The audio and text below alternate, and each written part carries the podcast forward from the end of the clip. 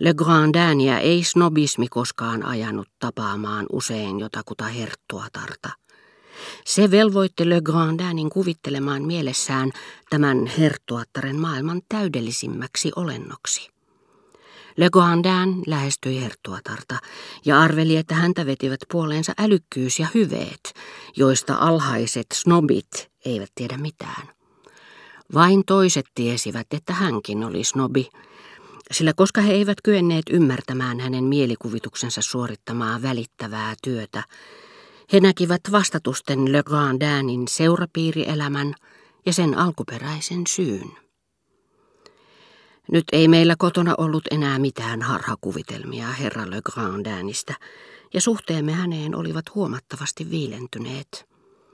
Äitiä huvitti rajattomasti joka kerran, kun hän sai Le Grandinin kiinni itseteossa, synnistä, jota hän ei tunnustanut, jota hän jatkuvasti nimitti synniksi, josta ei ole anteeksi antoa snobismista.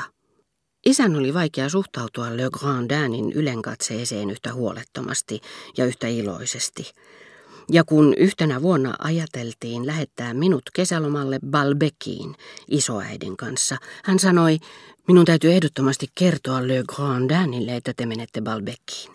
Saa nähdä, tarjoutuuko hän tutustuttamaan teidät sisareensa. Hän on varmaan unohtanut sanoneensa meille, että sisar asuu parin kilometrin päässä sieltä. Isoäiti, jonka mielestä merikylpylässä piti olla rannalla aamusta iltaan hengittämässä sisään suolaa, eikä tuntea ketään, koska se aika, mikä menee tapaamisiin ja kävelyihin, on aina poissa meriilman nauttimisesta, pyysi päinvastoin, ettei Le Grandinille puhuttaisi mitään meidän suunnitelmistamme, sillä hän näki jo tämän sisaren, rouva de Cambremerin purjehtivan hotelliin juuri kun me olisimme lähdössä kalastamaan ja pakottavan meidät jäämään sisään hänen takiaan. Mutta äiti nauroi hänen peloilleen ja ajatteli itsekseen, ettei vaara ollut mitenkään uhkaava, että Le Grandin ei olisi mitenkään innokas tutustuttamaan meitä sisareensa. Mutta meidän ei tarvinnut puhua mitään Balbekista. Le Grandin, joka ei aavistanut, että meillä milloinkaan olisi aikomusta mennä niille seuduin, käveli itse ansaan eräänä iltana, kun me tapasimme hänet Vivonnen rannalla. Pilvissä on tänä iltana peräti kauniita violetin ja sinisen sävyjä, eikö totta, hän sanoi isälleni, pikemminkin kukille kuin ilmalle ominainen sini, tuhkaruohon sininen, joka taivaalla on yllättävä. Ja eikö tuossa pienessä vaaleanpunaisessa pilvessäkin ole kukan värisävyä, neilikan tai hortensian? Tuskin muualla kuin kanaalin rannalla, Normandian ja Bretagnen välillä olen voinut tehdä tätä monipuolisempia havaintoja ilmakehän eräänlaisesta kasvimaisuudesta. Siellä, lähellä Balbeckia, lähellä noita niin kesyttömiä seutuja, on lumoava lahdenpoukama, jossa Ocean Laakson auringonlasku, tuo punainen ja kultainen, jota minä muutoin en millään tavoin väheksy, tuntuu luonteettomalta, mitään sanomattomalta. Mutta tuossa kosteassa ja pehmeässä ilmanalassa puhkeaa iltaisin muutamassa hetkessä noita taivaallisia, punertavia ja sinisiä kukkakimppuja, jotka ovat vertaansa vailla ja usein lakastuvat vasta tuntikausien päästä. Jotkut varistavat lehtensä heti, ja silloin onkin vielä kauniimpaa nähdä, miten koko taivas peittyy lukemattomien rikinkarvaisten tai vaaleanpunaisten terälehtien alle.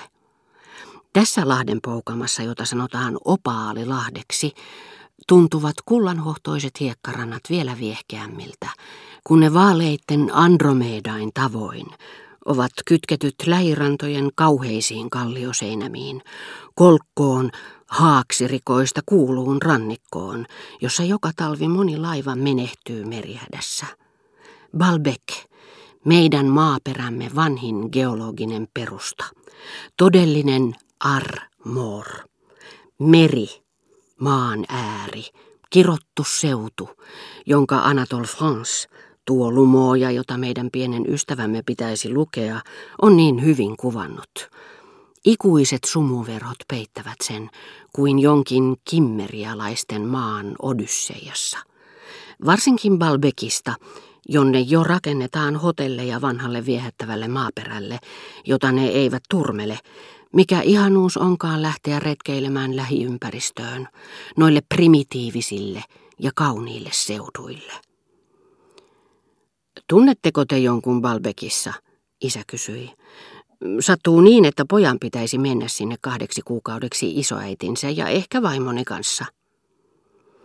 Le Grandin, jonka tämä kysymys oli yllättänyt hetkellä, jolloin hän katsoi isääni, ei voinut kääntää silmiään pois, mutta kiinnittämällä ne hetki hetkeltä yhä tiiviimmin keskustelutoverinsa silmiin ja hymyillen samalla surullisesti, ilmaisten ystävyyttä ja vilpittömyyttä, näyttäen, ettei pelännyt katsoa isää suoraan silmiin, hän tuntuikin katsoneen tämän kasvojen läpi, kuin ne olisivat muuttuneet läpinäkyviksi, ja näkevän tällä hetkellä kaukana kasvojen takana kirkkaan värisen pilven, joka antoi hänelle henkisen alibin ja salli hänen osoittaa, että sillä hetkellä kun häneltä oli kysytty, tunsiko hän jonkun Balbekissa, hän oli ajatellut muuta, eikä ollut kuullut kysymystä.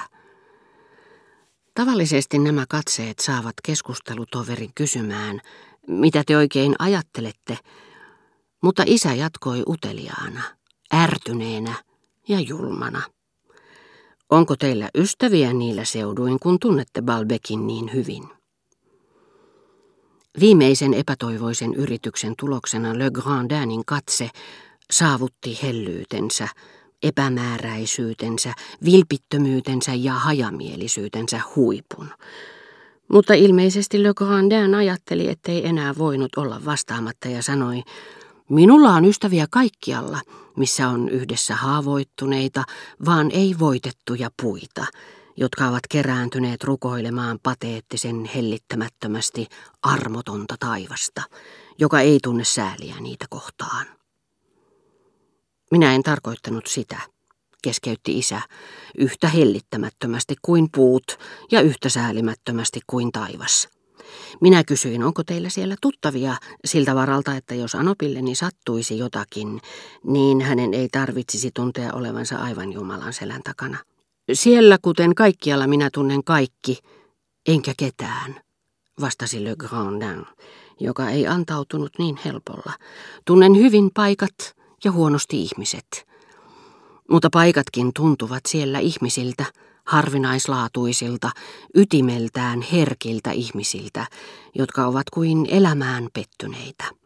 Toisinaan edessä on linna, rantatörmällä tien varrella, johon se on seisahtunut heijastelemaan omaa suruaan vielä vaaleanpunaiseen iltaan, jossa nousee kultainen kuu ja maihin laskevat veneet, monen kirjavaa vettä uurtaen, nostavat mastoihinsa kuun viirin ja kantavat sen värejä.